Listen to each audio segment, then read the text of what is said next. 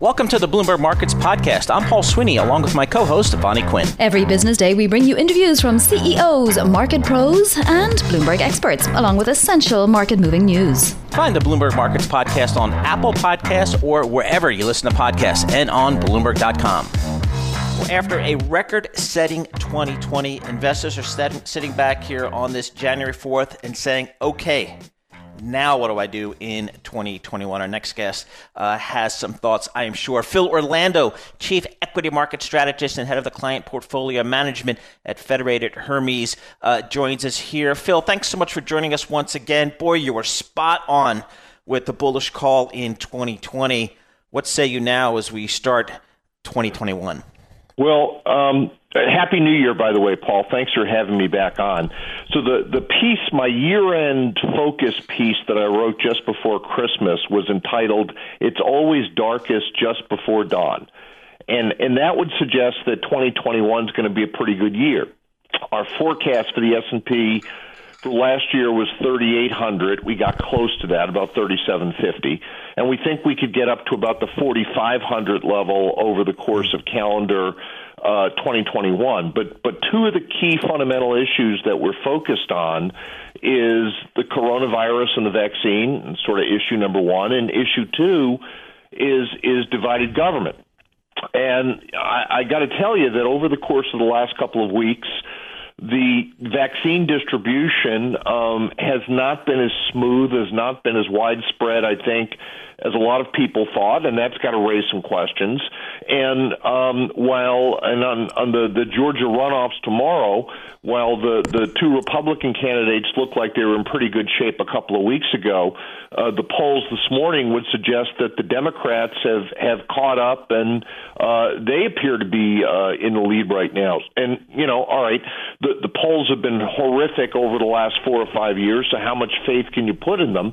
but what it tells us is that we've got a couple of coin flip elections tomorrow, which could have a significant bearing on government. Exactly. What would it look like in either scenario? What would be the things that would impact markets most in terms of legislation under either scenario? Well, I, I think if, if, if this morning's polls hold, let's say the D's win both of those seats, therefore they gain control of the government. And what we can expect out of an incoming Biden administration then is probably higher taxes and, and, and more spending and more stimulus and, and more infrastructure. And, and so I think we're likely to see a sugar high uh, over the course of calendar 21 in terms of all of those things, but there'll probably be a price to pay somewhere down the cycle, and, and maybe that, that price to pay is in calendar 22. Um, the, the issue with regard to the coronavirus is, you know, are we going to be able to pick up the pace and, and get to a run rate of, say, 25 million vaccinations a month, which was our estimate. And, and frankly, we thought we would be conservative. But the healthcare experts were assuring us that we were going to be able to, you know, vaccinate 50 million people a month. We cut that number in half just to be conservative. And, and again, based upon the expectations and the uh, what's happened over the last couple of weeks, maybe 25 million a month is way too optimistic. So, Phil, if I made a mistake in 2020 as it relates to the markets, maybe it was just that I was overthinking things. Maybe all I need to know is rates are low and they're going to stay low. Therefore, I buy stocks. Is that still not the call?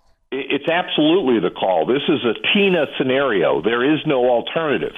If you've got benchmark 10 year treasuries sitting at 1%, which is basically where we are, um, uh, theoretically, the, the multiple you should be willing to pay on forward earnings for stocks has got to be at least 25 times earnings. Um, so th- there's uh, th- there's no other place to be in terms of either getting yield or capital appreciation potential in the equity market, given a low inflation, low interest rate environment. Phil, what do you imagine will happen with inflation this year? There is the theme in the market now that mm. it will rise a little bit, the 10 year inflation break even back up beyond 2%, which hasn't happened since November 2018 inflation absolutely is going higher. But but let me just say that that Jay Powell and the Federal Reserve they're going to church on Sunday, lighting candles, praying that inflation goes higher. You know, we, we went from a 2% run rate on core PCE a year ago. We bottomed out sub 1%. We're in the process of getting that back. We think we'll be back to, you know, the 2% level by the end of this year. That's exactly where the Federal Reserve needs to see it, wants to see it. They're praying to see it. We need to have some inflation in the economy. We're not talking about hyperinflation. 2%, two and a quarter, two and a half percent. This is exactly what the Fed wants and exactly what the market needs to see. So, uh, Phil, I guess the question it real quickly, 30 seconds. The rotation trade, are you in all in on that rotation trade into cyclicals and small caps and things like that? We're, we're still there. Uh, okay. International, uh, large cap value, small caps, they've outperformed the broad market over the last three or four months. We think that trend continues over the course of 21. Well, Phil Orlando, always a pleasure to speak with you, particularly the first trading day of 2021. We look for lots more themes to come throughout the year. Who knows what's going to happen? Certainly, we weren't expecting last year's rollout as it happened, and uh, there we got it. We got plenty of news last year. Phil Orlando of Federated Hermes, thank you so much for joining. On Saturday, President Trump had an interesting phone call with Georgia Secretary of State Brad Raffensperger, a Republican, and Ryan Germany, Raffensperger's general counsel, in the president's continuing efforts to influence the election in that state. Let's take a listen to part of that discussion. So, look, all I want to do is this I just want to find uh, 11,780 votes, which is one more than we have, because we won the state. So, so tell me, Brad, what are we going to do? We won the election, and it's not fair to take it away from us like this. And it's going to be very costly in many ways. And I think you have to say that you're going to re-examine it, and you can re-examine it, but but re-examine it with people that want to find answers, not people that don't want to find answers. That was President Trump on a phone call Saturday with Georgia Secretary of State Brad Raffensperger and Ryan Germany, Raffensperger's general counsel. To help us parse what this all means, we welcome Timothy O'Brien, senior columnist for Bloomberg Opinion, uh, joining us from Montclair, New Jersey. Tim, there's been so many odd twists and turns to the last four years. Help us put into context the meaning and the significance of the phone call yesterday between the president and the uh, officials in Georgia. Uh, Happy New Year, Paul. Um, you know, I think this is more than just a twist or a turn. I think we've now got a recording of the President of the United States trying to corrupt two state officials and convince them um, that uh, partaking in a in a political coup is a necessary thing because the president feels that he was treated unfairly. It's an hour long call, but a you know, a, a, a large dose of it is is is the president ranting about these myths and fairy tales of election fraud, uh, and trying to convince two Georgia officials to buy into that lie. Uh, to their credit, neither one of them do, and they both push back against him.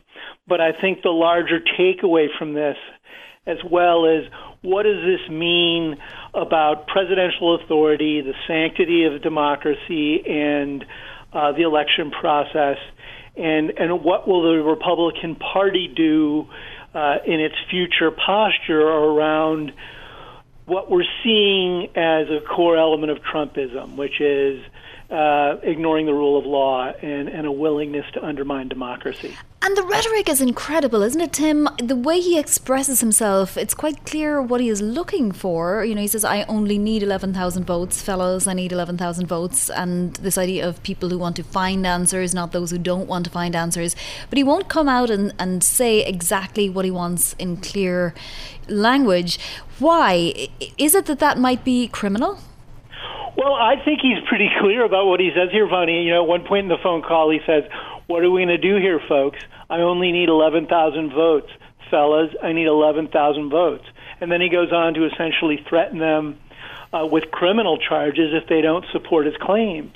So I, I don't think there's anything murky about what he's doing here. I also think it's entirely consistent with his career. You know, as a developer and a casino magnate, he routinely threatened, browbeat, tried to buy off and corrupt regulators, politicians, competitors, law enforcement authorities. Uh, we know that he got impeached for trying to convince Ukraine's president to dig up dirt on Joe Biden, also in a phone call uh, that was, I don't think, uh, murky at all either. So I think this is all very consistent with who Trump is. I don't think that he engages in this kind of activity should surprise people. I think what should surprise us is what does it mean about uh, how easily he corrupts people around him and how well do American institutions and processes that we all care about, I think, for nonpartisan, non ideological reasons because they're the bedrocks of our society. How much can those get eroded by this kind of behavior? Tim, has the first of all, is there any? Do you think there's any exposure here for the president from this phone call legally? There certainly is. I mean, there's you know trying to meddle in either a federal or a state election uh, is are both federal and state crimes. and they're punishable by prison terms.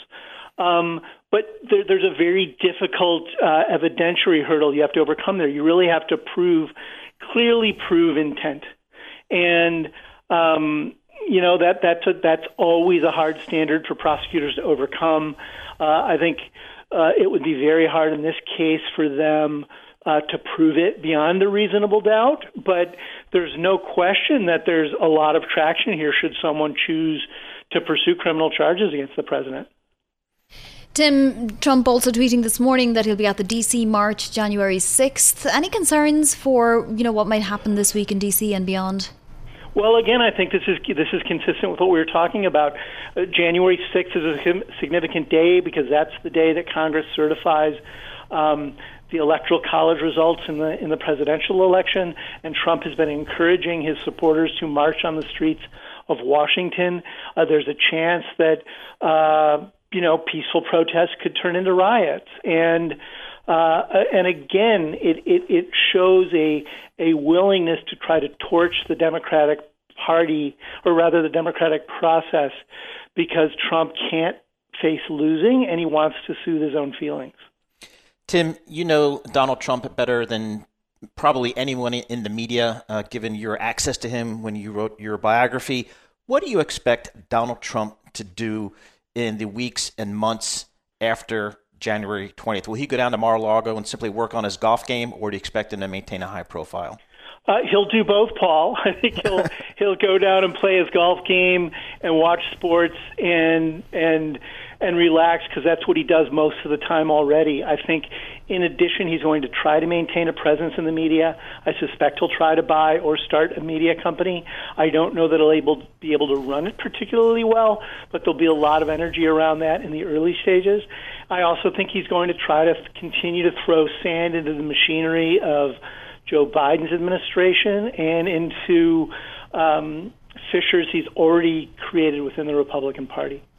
And make no mistake about it, I mean, you know, his uh, millions and millions of people out there would subscribe to a Trump channel, right? And that would, you know, keep the momentum going and, and possibly keep him in the public eye until the, the next go round.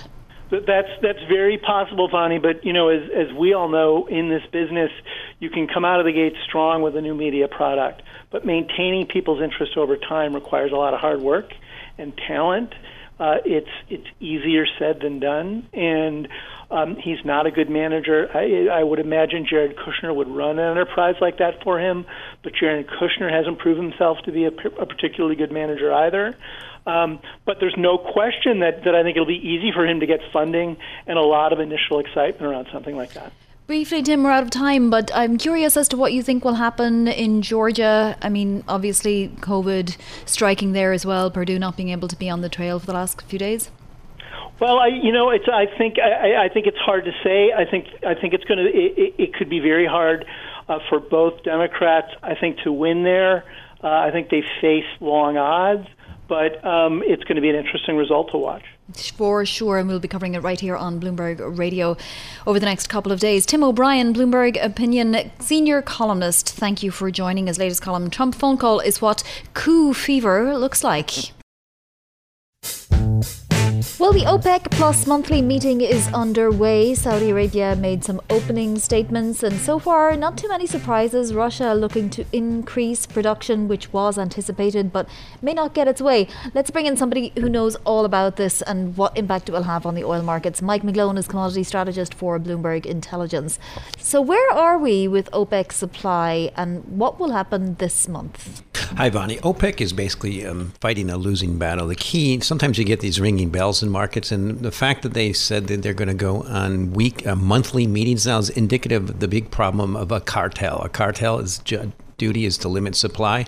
They're having a hard time doing that and keeping prices up, and they need money. So I view crude oil as a bear market that's simply resuming. It made an all-time low last year, but it now it's at you know WTI near 50 is more likely to go towards 40, and very unlikely to get to near 60, particularly if we see continued uh, increasing uh, volatility in the stock market. So OPEC's doing the best they can in a very challenging environment. And key thing to remember, crude oil was in a bear market before the pandemic. All right, so Mike, give us a sense of where Russia is these days, because I always just feel like, from a supply perspective, they're the, you know, kind of the wild card. Yeah, well, Russia is a wild card, and just like every other country in the world dependent on energy production, they need money, and there's only going to be so long they'll be able to last. I mean, they've cut supply a lot, but I view it as OPEC is a big part of it. Right, you know, a WTI near 50 is the old 60 for shale. They're getting back to supply coming on, and the key thing is globally is that incremental elastic demand that we remember from kids is this not happening anymore. it just does not happen, and it's particularly not happening with EVs and the trend towards decarbonization. And then, of course, we have this little issue with people not driving to work anymore. Right, exactly. And, uh, you know, coronavirus impacting everything from the supply chain to the amount of workers and so on. What countries are going to be in trouble if oil demand doesn't recover more? Well, you mentioned the key ones, and I think this is a key issue we need to look forward to. If you're a U.S. intelligence agency, look at Saudi Arabia, potential for civil unrest in a lot of the OPEC countries because they're just not going to be able to meet and look at the debt downgrading. Potentially Russia, maybe less so, but that is key radar. I think you should expect that in the future as these countries dependent on this revenue, they're not getting it anymore and subsidize their countries big issues, and I just don't see it coming back. And key thing to remember is time decay is working against crude oil bull market because what are we doing with technology? But it's working for a bull market in metals, gold, silver, platinum, palladium kind of things. So what? So Mike, I mean, the reopening trade is certainly driving equity valuations, and for a long time it seemed like they were correlated with uh, oil as well. But you think the equity or, or the reopening trade is not as big a driver for the oil markets? Um, it isn't because there's this been a permanent paradigm shift in work from home, and you sense that even in our office. I mean, five percent of our hundred people or so in BR are coming back. Yet more people should. They're just not. I think it's been somewhat permanent. And the key thing is, I like to point out, is incremental demand for liquid fuel in this country was actually in decline, and all the reversion estimates were in decline on a global scale before the pandemic. So to me, this has accelerated that process. So as a commodity guy, I just cannot get bullish yep. crude oil. I look over to metals and maybe ags, and then things like Bitcoin, where you have limited supply oh, and more right. demand. Well, Here that's we the thing. How can you have oil in a bear market and something like Bitcoin, you know, just rallying and continuing? Continuing to rally. As you said, it got over $34,000 a coin at the weekend. It's now above 31,000. Well, okay, we can go to Bitcoin as much as possible, but we just transition from oil. Oil and copper have a high correlation historically. That's breaking down now. Oil is well supplied, copper's not. And then going to Bitcoin, just like gold, it has limited the supply. But the key thing I think about Bitcoin is that historic example of a number of major people and institutions in the world allocating the gold and holding gold and knowing it's a store of value, they know now that Bitcoin, they have to probably hold some Bitcoin too. But Bitcoin is the new digital version of gold in an increasingly digital world. Now, right now, yes, it's a little bit overdone. Put put ourselves a year or two ahead. Ahead, if this nascent technology doesn't fail, which it's not going to, and less likely than it was a year ago, the price has to continue is more likely to continue to advance, probably more so than gold.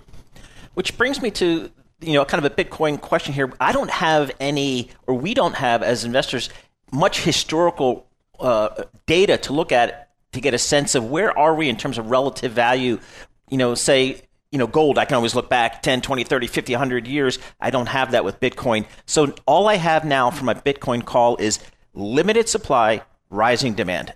That's yes, it. and I like to go there, Paul, because I think that's the right way to start. Is people keep claiming Bitcoin's a store of value, and I'd say not yet. It's not yet. It's too young, but it's getting there. So one way to look at it is um, market cap of Bitcoin is around just below 600 billion. Um, that's you know compared to gold, which is around um, one maybe 10, 11 trillion. So it can double this year, and it's still a small portion of more of the big space. And to me, that's what's happening. It's becoming, it's getting into this space.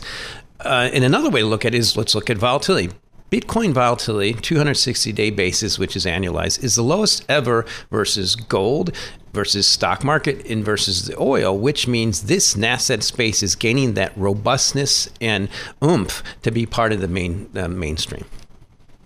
Mike McGlone, thank you so much. We appreciate it. As always, trying to make, you know, put Bitcoin into some perspective, and it's very difficult for a lot of investors just seeing this thing continue to move ever higher. Mike McGlone, commodity strategist for Bloomberg Intelligence. Somehow we let him get out of the room without talking about pork bellies, but we'll do that next time. Bitcoin seems to be what's of interest to most people now, Vonnie, and it's just extraordinary. You look at that uh, one year chart on the performer, or, or the multi year chart of, of Bitcoin. It's just extraordinary, straight up.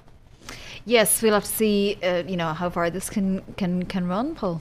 Yeah, it's just it's just amazing, and uh, you know Anthony Scaramucci, Skybridge, who'll be coming on our show tomorrow. They're actually starting a, a Bitcoin uh, fund, so that'll be interesting to discuss as well.